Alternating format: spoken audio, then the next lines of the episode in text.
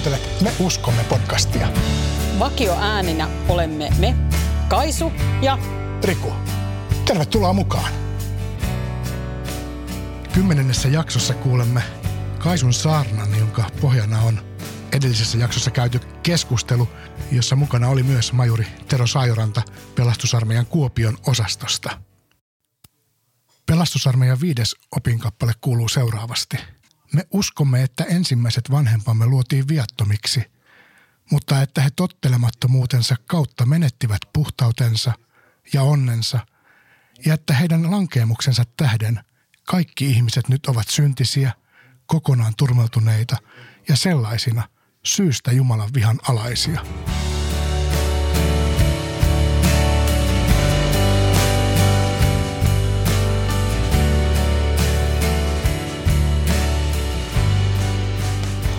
Aloitetaan raamatun lukemisella. Luen ensimmäisestä Mooseksen kirjasta, sen kolmannesta luvusta, seitsemän ensimmäistä jaetta.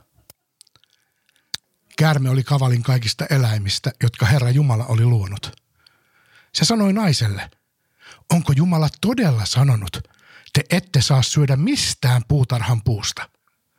Nainen vastasi käärmeelle, kyllä me saamme syödä puutarhan puiden hedelmiä, vain siitä puusta, joka on keskellä paratiisia, Jumala on sanonut, älkää syökö sen hedelmiä, älkää edes koskeko niihin, ette te kuolisi. Silloin käärme sanoi naiselle, ei, ette te kuole. Mutta Jumala tietää, että niin pian kuin te syötte siitä, teidän silmänne avautuvat ja teistä tulee Jumalan kaltaisia, niin että tiedätte kaiken, sekä hyvän että pahan. Nainen näki nyt, että puun hedelmät olivat hyviä syödä ja että se oli kaunis katsella ja houkutteleva, koska se antoi ymmärrystä.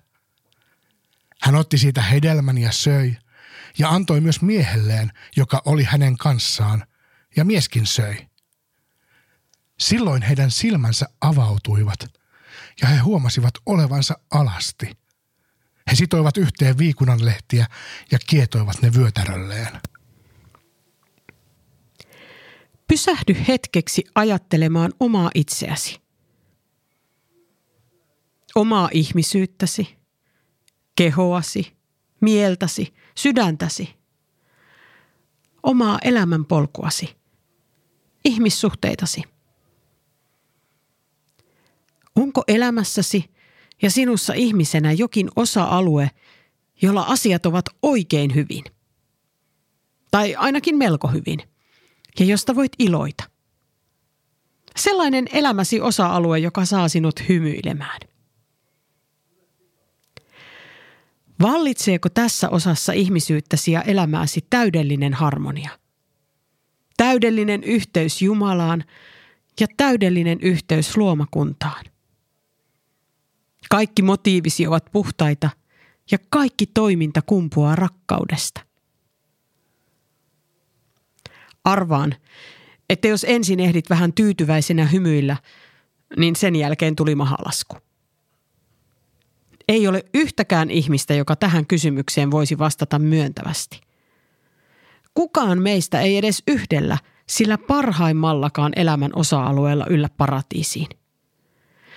Ei niissäkään asioissa, joista iloitsemme ja joissa koemme onnistuneemme ja asiat ovat hyvin – niissäkin olemme vajavaisia. Niissäkin pilkahtaa esiin rakkaudettomuutta, itsekkyyttä ja epäluottamusta Jumalaan. Emme elä paratiisissa. Yhteys Jumalaan, yhteys luontoon, yhteys toisiin ihmisiin ja sen kautta myös yhteys omaan sisimpäämme on säröillä. Synti vaikuttaa koko ihmisyyteemme. Tarvitsee vain avata päivän lehti, sosiaalisen median palvelu, mm, tai oikeastaan riittää, että ihan vain avaa silmänsä ja katsoo ympärilleen tai peiliin. Niin todellisuus tuijottaa meitä vastaan kaikkialla, missä on ihmisiä. Elämme syntiin langenneessa maailmassa ja olemme osa syntiin langennutta ihmiskuntaa. Minun oma käteeni kurottaa kohti käärmeen tarjoamaa omenaa kertomus Aadamista ja Eevasta ja käärmeestä. On kertomus minusta, minun ihmisyydestäni ja minun suhteestani Jumalaan. Samalla se on kertomus koko ihmiskunnasta, meidän ihmisten yleisestä tilasta ja kaikkien ihmisten suhteesta Jumalaan. Raamatun alkulehdillä ensimmäisessä Mooseksen kirjassa olevia alkukertomuksia voi kuvailla myyttisiksi kertomuksiksi. Se tarkoittaa, etteivät ne ole kertomuksia tietyistä yksilöistä ja heidän edesottamuksistaan tai dokumentteja historiallisista tapahtumista, vaan ne ovat kertomuksia, jotka selittävät meille ajattomalla tavalla perustavanlaatuisia totuuksia maailmasta, ihmisistä ja Jumalasta. Majuri Tero Sairanta, joka oli meidän kanssamme viime jaksossa, totesi, että kertomus syntiin lankemuksesta on katkera, raivostuttava ja turhauttava raamatun kohta. Sitten hän huokaisi ja jatkoi, että niin se on tämä maailmakin. Tämä kertomus on kipeän tosi. Meillä on nyt käsittelyssä viides opinkappale – Opin käsikirja on antanut tälle syntiä käsittelevälle luvulle alaotsikon Oppi ihmisestä. Siinä on meille totuutta nieltäväksi kerrakseen. Oppi synnistä on oppi ihmisestä. Synti on jotakin sellaista, joka kuuluu olennaisesti ihmisyyteen, ihmisenä elämiseen. Synti on synkkä sana – Synkkyyttä vahvistaa se, että evankeliumia on menneinä aikoina usein julistettu syntinäkökulma edellä, pelottelemalla ja syyttämällä. Suhtautuminen omaan syntisyyteen ei ole helppoa, ja sitä värittää se kasvatus ja opetus, jota olemme saaneet. Joskus on esimerkiksi ollut ihan hyvää kasvatusta pelotella tottelemattomia lapsia sanomalla, että Jumala heittää kuuman kiven päällesi. Meillä on kaikilla myös erilainen suhde auktoriteetteihin ja sääntöihin. Niinpä jotkut meistä ovat hyvin herkkiä synnin tunnolle ja kokevat väärääkin syyllisyyttä paljon.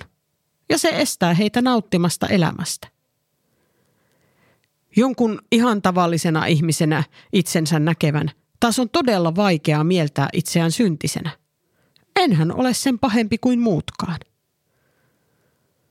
Toiset välttävät koko syntisanan käyttöä ja mielellään koko aiheesta puhumista. Toiset taas eivät juuri muusta puhukkaan, vaan näkevät ympärillään jatkuvasti vain moraalista rappiota. Kun pohdit omaa suhdettasi sanaan synti, voi olla hyödyllistä miettiä, mistä omat tunteet ja ajatukset ovat lähtöisin. Millaiset äänet ja kokemukset minussa vaikuttavat – Syntiinlankeemuksen totuutta emme kukaan kuitenkaan pääse pakoon. Tietoisuus omasta syntisyydestä tuo mukanaan syyllisyyden. Syyllisyys on niin vaikea tunne, että se tekee mieli välttää. Sitä voi yrittää välttää elämällä hyvin tarkasti normitettua elämää, jossa on mahdollisimman selkeät säännöt ja paljon kiellettyjä asioita – sitä voi myös yrittää välttää elämällä elämää, jossa kaikki on sallittua. Kumpikin pakenemiskeino on minusta yhtä huono, eikä johda toivottuun lopputulokseen. Jokainen meistä joutuu kestämään ja käsittelemään myös häpeän ja syyllisyyden tunteita. Jokainen meistä on kurottanut ja kurottaa kätensä kohti kiellettyä hedelmää. Miksi näin on? Mitä syntiinlankemuksessa oikein tapahtui? Meidän uskon tulkintamme tuosta kertomuksesta on, että kaikki ihmiset ovat syntisiä, kokonaan turmeltuneita ja sellaisina Jumalan vihan alaisia, niin kuin opinkappale asian ilmaisee. Mitä se tarkoittaa? Kun me Rikun ja Teron kanssa yhdessä mietiskelimme syntiinlankeemuskertomusta, nousi keskustelussa esiin kaksi teemaa – joista haluan nyt vielä puhua. Valinta ja rajat. Ehkä ne valottavat vähän, mitä synti on ja mitkä sen seuraukset meille ovat.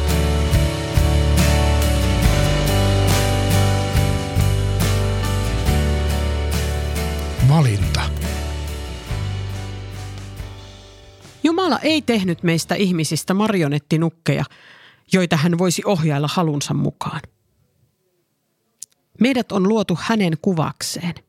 Siihen kuvaan kuuluvat luovuus ja vapaus. Hän on luonut meidät vapaiksi olennoiksi, koska hän tahtoo meidän vapaaehtoisesti rakastavan häntä. Kukaan ei pakottanut Aadamia ja Eevaa rikkomaan Jumalan käskyä. He valitsivat tehdä niin. Olet ehkä joskus katsonut elokuvan kohtausta, jossa päähenkilö on aikeissa tehdä tosi ison virheen. Silloin tuntuu, että tekisi mieli tarttua häneen ruudun läpi tai sohvalta hihkaista, että älä mene sinne tai älä nyt vaan usko sitä. Syntiinlankeemuskertomus aiheuttaa saman turhautumisen. Teillä oli vain se yksi sääntö. Miksi se piti mennä rikkomaan? Adam ja Eeva ovat sinä ja minä. Meissä on sama sokeus omien valintojemme heikkoudelle. Adamin ja Eevan valinnan seurauksena on eroon joutuminen Jumalasta. Käärme on luvannut kuun taivaalta. Ette te kuole, vaan teistä tulee Jumalan kaltaisia. Te ymmärrätte. Tavallaan niin käykin mutta käärme on jättänyt paljon kertomatta. Ainoa asia, jonka Eeva ja Adam ymmärtävät, on heidän oma alastomuutensa ja surkeutensa. Paratiisin portit sulkeutuvat heidän takanaan. Kuolema, joka väärästä valinnasta seurasi, on laadultaan hengellinen. Miksi eivät Adam ja Eeva valinneet totella Jumalaa? Siihen kysymykseen joudumme etsimään vastausta itsestämme. Omassa elämässämme eteen tulevat valinnat eivät aina ole selkeitä. Joskus valittavana on kaksi huonoa vaihtoehtoa. Jotkut ratkaisut ovat moraalisesti niin monisyisiä, että selkeää oikeaa ja väärää on vaikea määritellä. Mistä sitten voi tietää, mikä on syntiä? Yksinkertainen ja arkisessa elämässä käyttökelpoinen ajatus on, että kaikki sellainen, jonka tiedämme olevan vastoin Jumalan tahtoa, on syntiä. Jumalaan voi tutustua lukemalla raamattua ja viettämällä aikaa hänen kanssaan hiljaisuudessa ja rukouksessa. Pyhä henki auttaa meitä ymmärtämään hänen tahtoaan. Meidän on myös opittava tuntemaan itseämme – omia vahvuuksiamme ja heikkouksiamme. Ei ole olemassa puuta, jonka hedelmää syömällä tulisimme Jumalan kaltaisiksi ja olisimme moraalisesti erehtymättömiä. Yhteydessä Jumalaan voimme oppia ymmärtämään myös itseämme ja omien valintojemme seurauksia. Yksin olemme tuuliajolla. Valmiiksi emme tässä asiassa tule. Tarvitsemme jatkuvaa yhteyttä Jumalaan. Ajattelen, että kristityn elämän keskiössä ei ole tarkoitus olla synnin välttely ja siihen keskittyminen, mitä ei saa tehdä. Olennaisempaa on keskittyä siihen, mihin Jumala meitä kutsuu. Siihen, mitä saa ja mitä pitää tehdä. Aadam ja Eeva saivat nauttia koko suuresta Edenin puutarhasta, syödä sen hedelmiä. Vain yhdestä puusta syöminen oli kielletty on hyvä keskittyä hyviin hedelmiin. Niitä on paljon. Silloin rakkaus meissä kasvaa. Ja se on kestävä pohja myös vaikeiden valintojen tekemiselle. Aadamin ja Eevan väärä valinta avaa heidän silmänsä pahuudelle. Yhteys hyvään on poikki.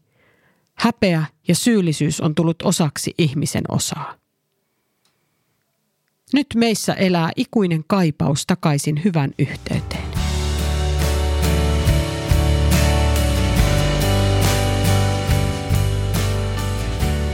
Rajat. Ihminen valitsi tottelemisen sijaan rikkomisen. Siitä päästään toiseen tärkeään teemaan, rajoihin. Viidennen opinkappaleen viimeiset sanat ovat minusta aina hätkähdyttävät – sellaisina syystä Jumalan vihan alaisia. Siis me ihmiset syntisinä olemme Jumalan vihan alaisia. Raamatun keskeinen opetus on, että Jumalan olemus on rakkaus. Hänen tärkein käskynsä meille ihmisille on rakastaminen.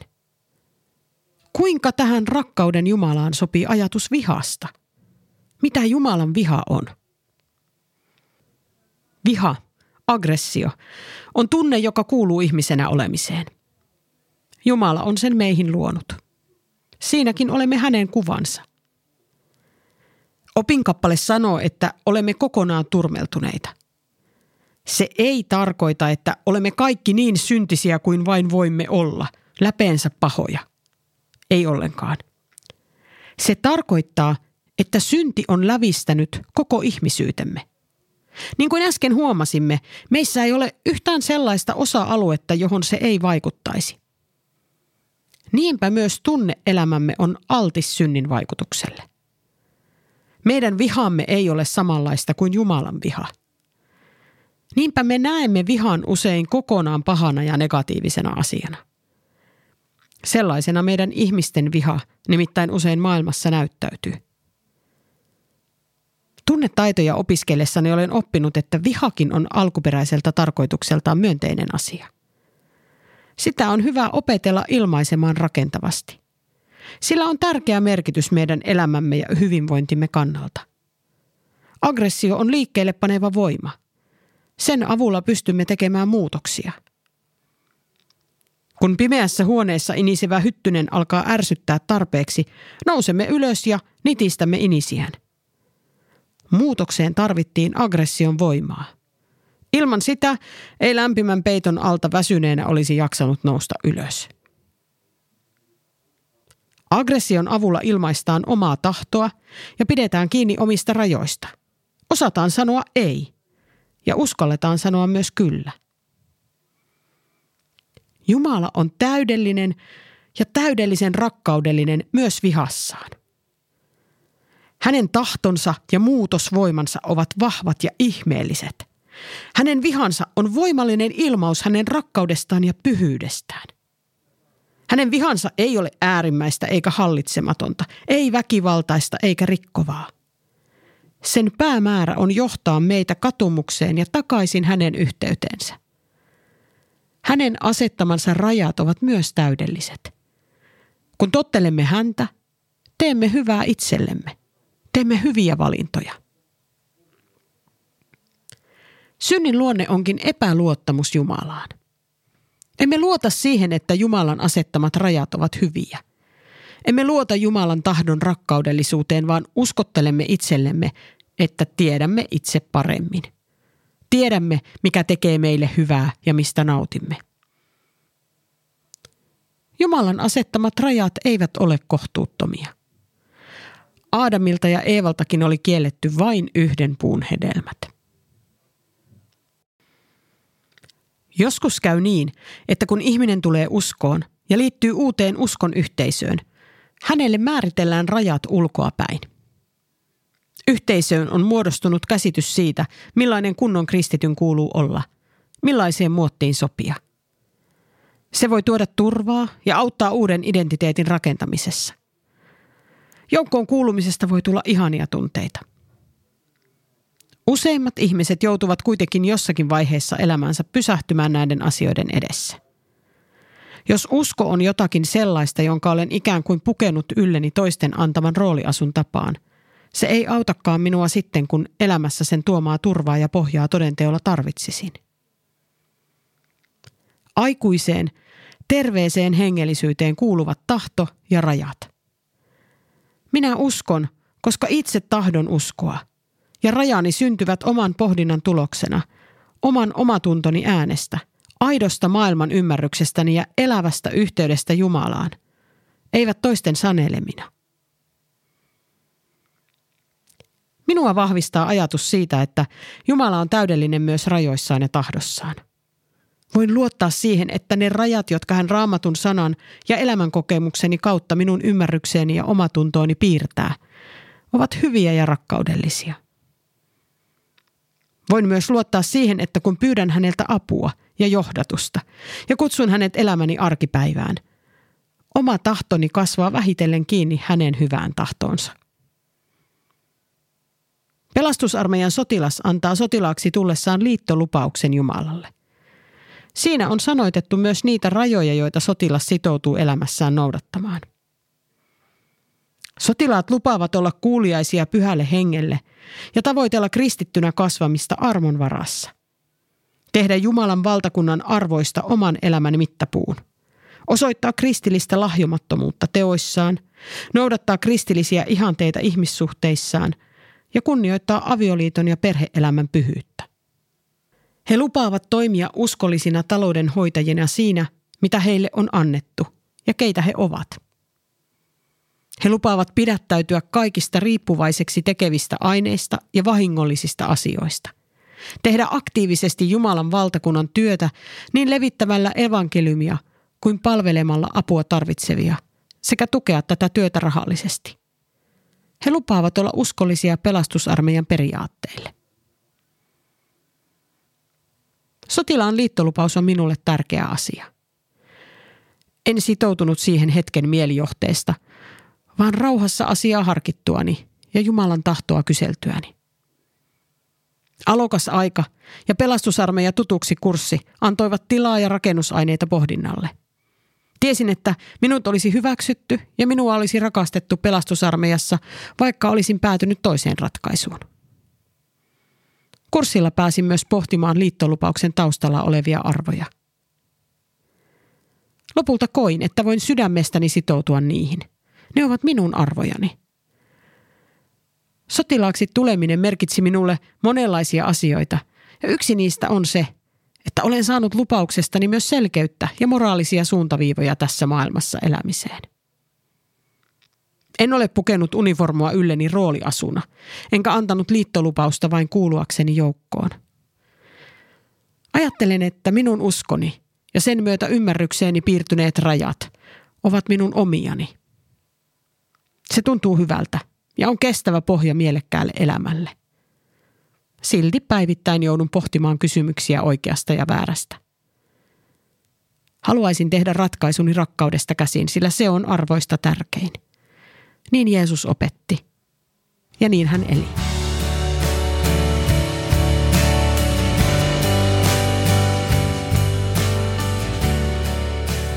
Vastaus. Olemme olleet Aadamin ja Eevan kanssa paratiisissa. Tarttuneet ensin vähän epäröiden, mutta lopulta oikein halukkaasti kiellettyyn hedelmään. Olemme nähneet oman alastomuutemme, tunteneet häpeää – Meidät on karkotettu paratiisista ja olemme jääneet ikuisesti kaipaamaan takaisin Jumalan yhteyteen. Hyvä uutinen on, että raamattu ei pääty syntiin lankeemuskertomukseen, eivätkä opinkappaleet pääty viidenteen. Jeesus on Jumalan vastaus synnin ja pahuuden ongelmaan. Jumala tuli ihmiseksi ja kärsi rangaistuksen meidän puolestamme – Viidennen opinkappaleen jälkeen tulee kuudes. Siinä puhutaan sovituksesta ja pelastuksesta. Risti muodostaa sillan takaisin Jumalan luo. Yhteys on palautettu. Meillä on pääsy sillalle uskon kautta. Samalla tavalla kuin synti vaikuttaa ihan kaikilla elämän osa-alueilla, voi siellä vaikuttaa myös armo. Pyhä henki voi korjata säröille rikkoutuneet suhteet. Kun teemme vääriä valintoja, saamme pyytää anteeksi ja meidät armahdetaan. Meille pelastusarmeijalaisille ymmärrys syntiin lankemuksen seurauksista ja omakohtainen kokemus pelastuksen ilosta ovat yhdessä kutsu toimintaan, kutsu taisteluun. Meidän kutsumuksemme on taistella oikeudenmukaisemman maailman puolesta. Olla tuomassa rohkaisua ja toivoa synnin vaikutusten runtelemaan maailmaan. Siinä työssä on tehtävä ja paikka ihan jokaiselle.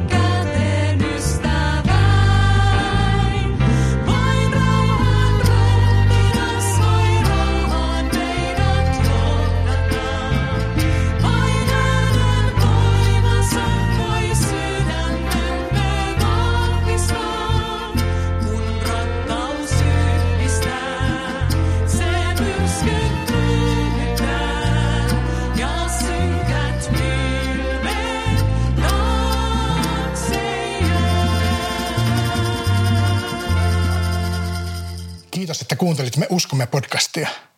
Jos haluat kommentoida jaksoja tai lähettää meille muuten vain postia, löydät ohjeet kotisivultamme www.pelastusarmeija.fi kautta Tampere.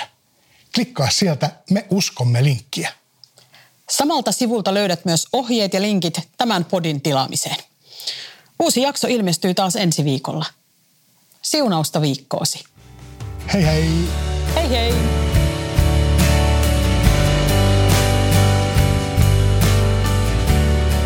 Me uskomme.